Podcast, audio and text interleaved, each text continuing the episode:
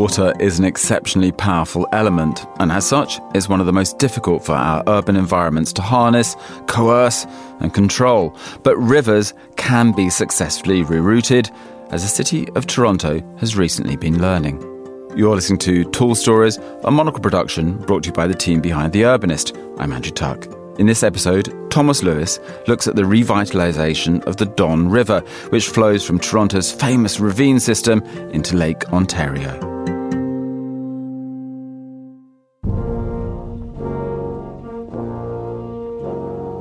It might sound unusual, perhaps, to stage a funeral for a river, but back in 1969, environmental demonstrators in Toronto many dressed in black, others with black lace veils covering their faces, marched slowly and solemnly, as in a funeral procession, along the banks of what was once one of Toronto's main natural waterways.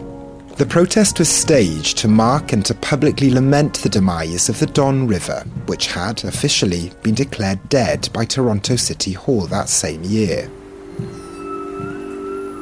The Don, as it's known here in the city, flowed from Toronto's famous network of ravines into Lake Ontario and was one of Toronto's two largest rivers.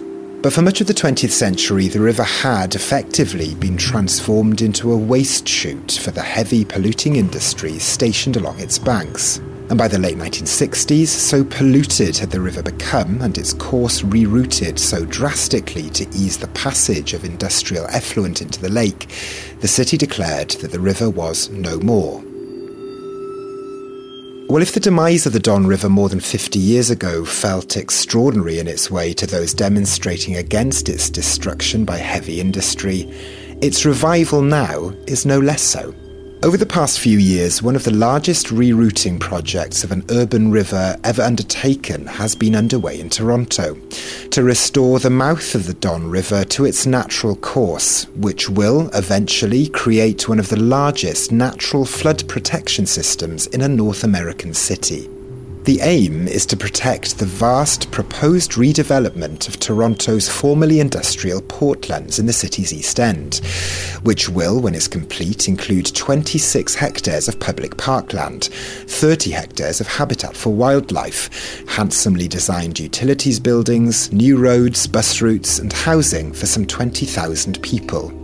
The most visible aspect of the site at the moment is three sleek new bridges designed by the UK based practice Grimshaw and forged in Nova Scotia on Canada's Atlantic coast, which look a little like the sweeping outlines of stylised eyelids under which the water of the rerouted river will eventually flow into the lake.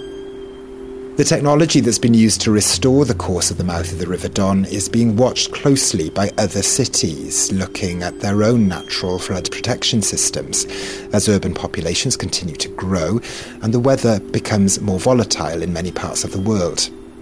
That is expected to come to fruition in Toronto in late 2024 when its renaturalised course is flooded and the Don River once again finds its flow.